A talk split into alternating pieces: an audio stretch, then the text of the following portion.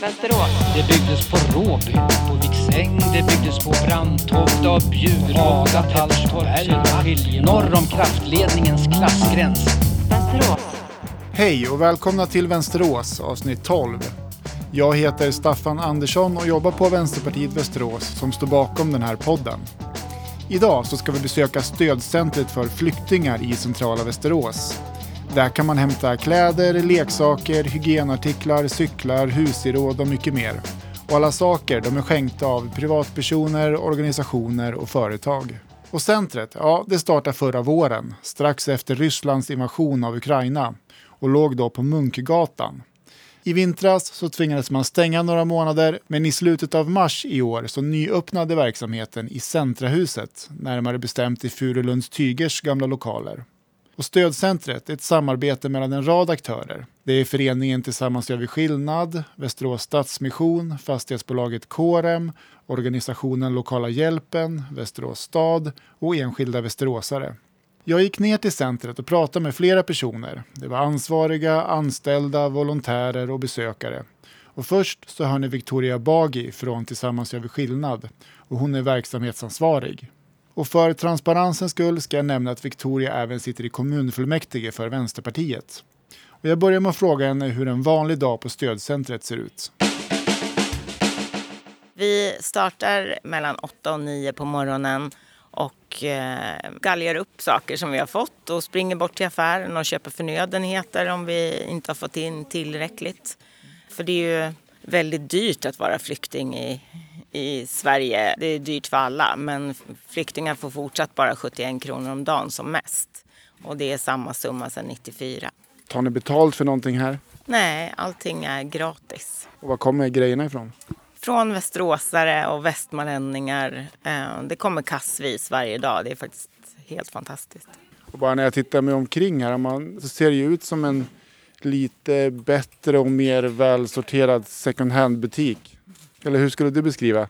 Nej, men vi tänker att, att vi vill att det ska kännas som att man går in i en butik och väljer utan att behöva eh, liksom roffa åt sig. Vi vill att det ska kännas värdigt. Att man får välja, ja, plocka ut det bästa, det som passar en bäst. Vi kan väl ta en liten, vi, vi går runt och kollar lite. Just nu står vi vid jeansen här. Färgsorterade. Och sen är det lite olika avdelningar här.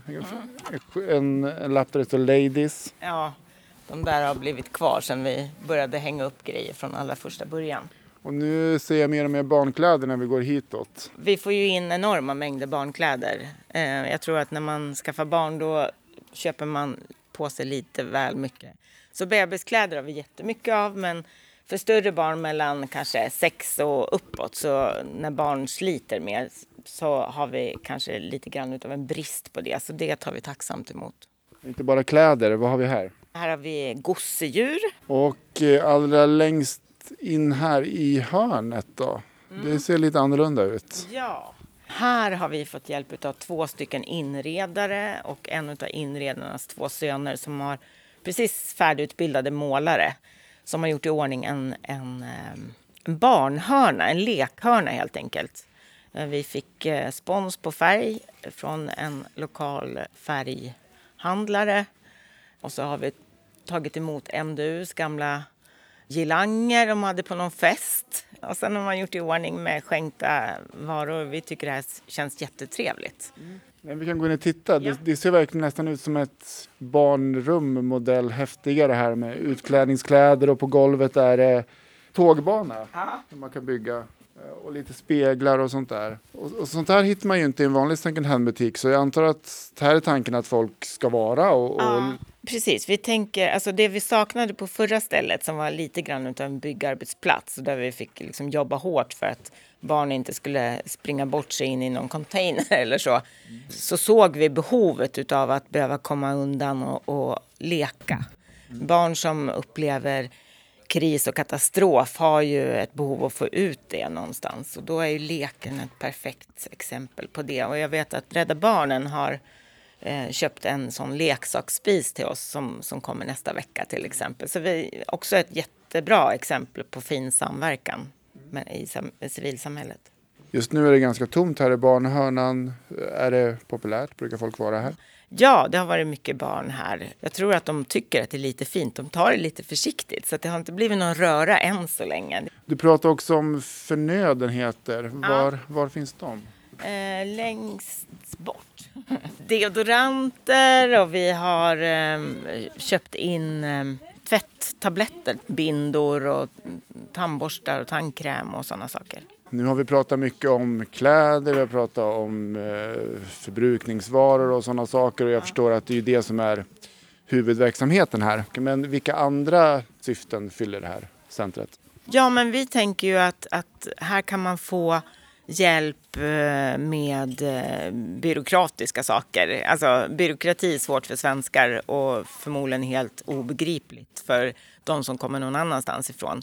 Så eh, myndighetskontakter, bankkontakter. Tidigare hade vi en volontär som bara sprang på sånt. För det är ju en sak vad man, vad man, hur man säger att det ska fungera, en, en annan sak hur det faktiskt fungerar. Så, att, så att där har vi kunnat tagit lite lid och kunna sätta lite press på myndigheter och säga att men det funkar faktiskt inte särskilt bra. Mm. Men vi, det vi har fått nu, är, det ska jag visa dig. Eh, vi har kyl och frys nu. Nu går vi undan här. Eh, in i pentryt. Så vi har fått en kyl och frys till skänks. Ah. Nu var det ju inte så mycket här inne just nu. Men i frysen så har vi fått så matlådor som vi kan skicka med folk. Ja, det är mycket kåldolmar, skomakarlådor, Billys pizza. Ja, precis. Ja. ja. jag vet inte om det kanske attraherar alla, men, men någon kanske. Man Verkligen. kanske blir mätt. Det måste vara tufft med skenande matpriser och vad sa du, 71 kronor om dagen. Mm. Den ekvationen går inte ihop. Nej, det är otroligt. Alltså, det är det som är så tragiskt, att, man, att det är först när människor som är bättre bemedlare får det lite tufft som, vi, som man flaggar upp och tycker att det här är förfärligt. Det här är människor som le, har levt på gränsen länge. Så att, ja, ja, vi fyller verkligen en superviktig funktion. Hur börjar den här tanken på att bygga upp ett eh, stödcenter för ukrainare och andra flyktingar? Mm.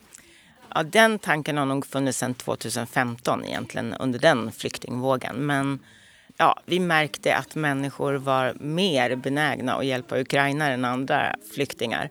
Och då passade vi på att eh, göra någonting bra utav det.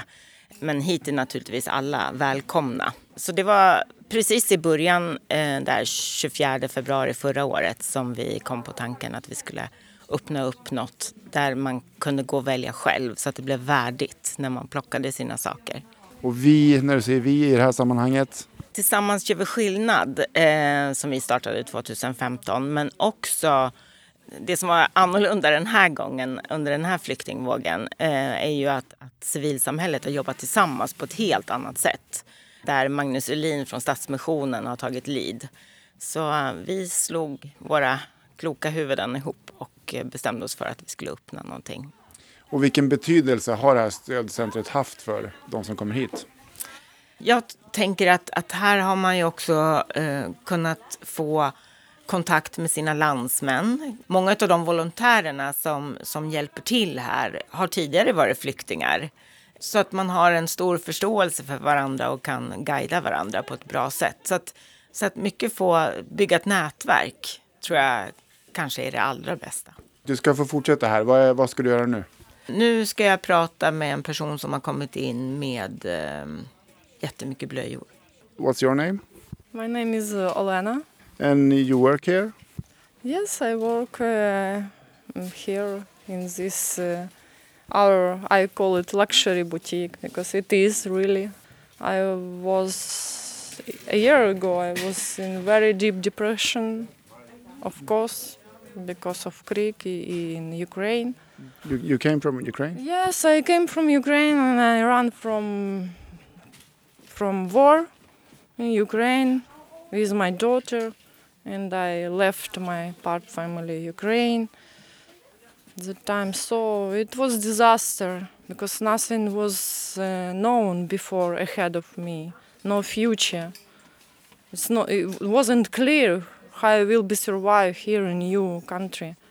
I know that Sweden is very prosperity country, developed. I visited Sweden 10 years ago as a tourist, but it's completely different scene to be a tourist and to be to be immigrant, completely different. Actually, to be among like in working place is really good scene because it's not only money for living cost but also um, socializing great socializing great possibilities to find out culture customs uh, new surrounding um, all all things it's better than sitting home and suffer and just cry and read the news um, much more better really and uh, I met here a lot of people, my friends now, and I'm glad. And what do you think it means for the people who are coming here to that this place exists? It's a significant support for them. Even they take, for example, this glass for, I don't know, for some drinks uh, or all all stuff for kitchen, and it's it creates uh, it surround atmosphere of home you know. Even this like material thing but they make impression with this stuff that they are home. It's little but it's help. Little but significant And it must be helpful for, for many of the people who come here. Uh, are Ukrainians and they can speak Ukrainian with you that work here. yeah yeah they speak ukrainian.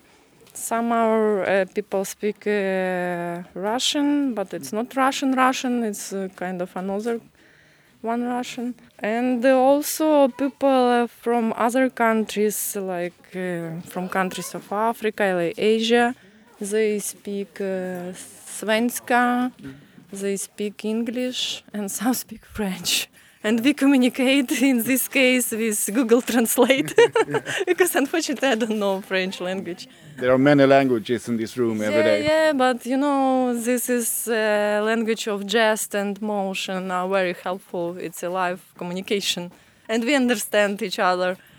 Vad heter du? Jag heter Norus. Och varför är du här idag? Jag kommer att eh, här och eh, kläder och skor och det hittar någon ja, vi behöver, min familj. Vi är asyl. Vi har inte pengar här. Vi kan inte köpa kläder men det är bra. Man kan köpa eller hitta någon sak. Ja, det är en flicka. Vill du säga vad det heter?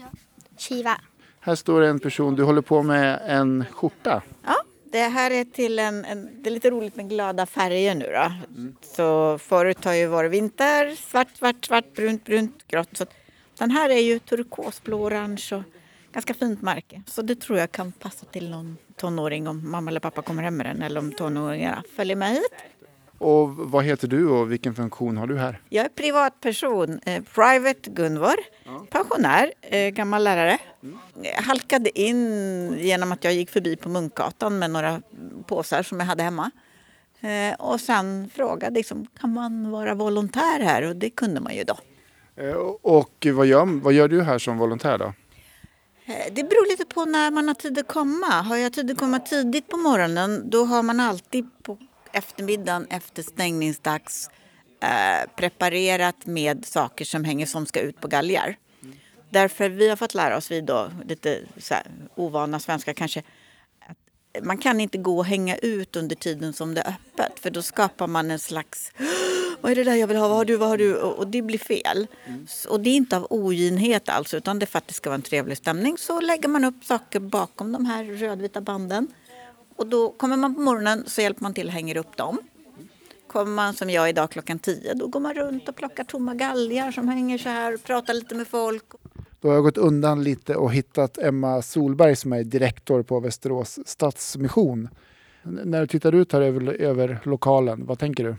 Det är svårt att inte bli rörd. Det är otroligt mycket kläder och husgeråd och förnödenheter som de här människorna har möjlighet att få, få via det här stödcentret. Sen en annan sak som rör mig är ju engagemanget från alla volontärer.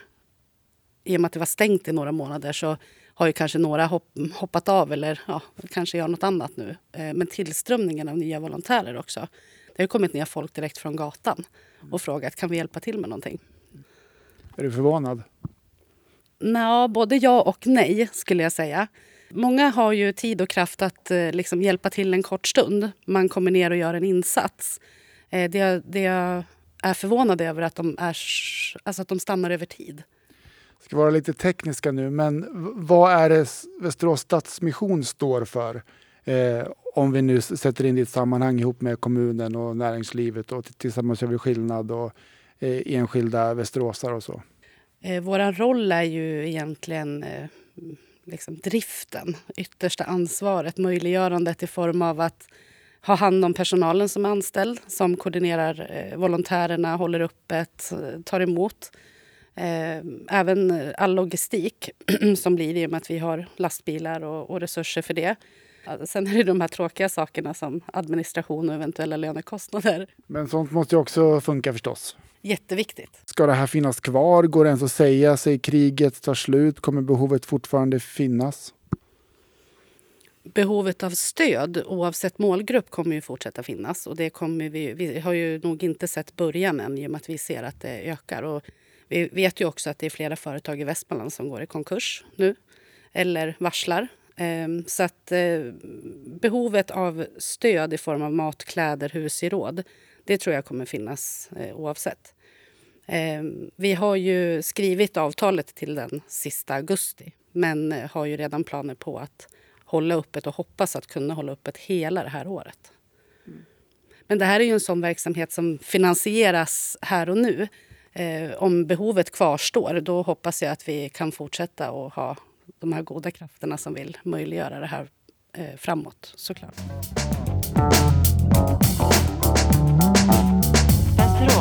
Sist hörde ni Emma Solberg som är direktor på Västerås Stadsmission. Och är du intresserad av att besöka centret eller av att lämna in kläder så är det öppet på vardagar mellan klockan 10 och 12. Så för att ha det så gott så hörs vi snart igen.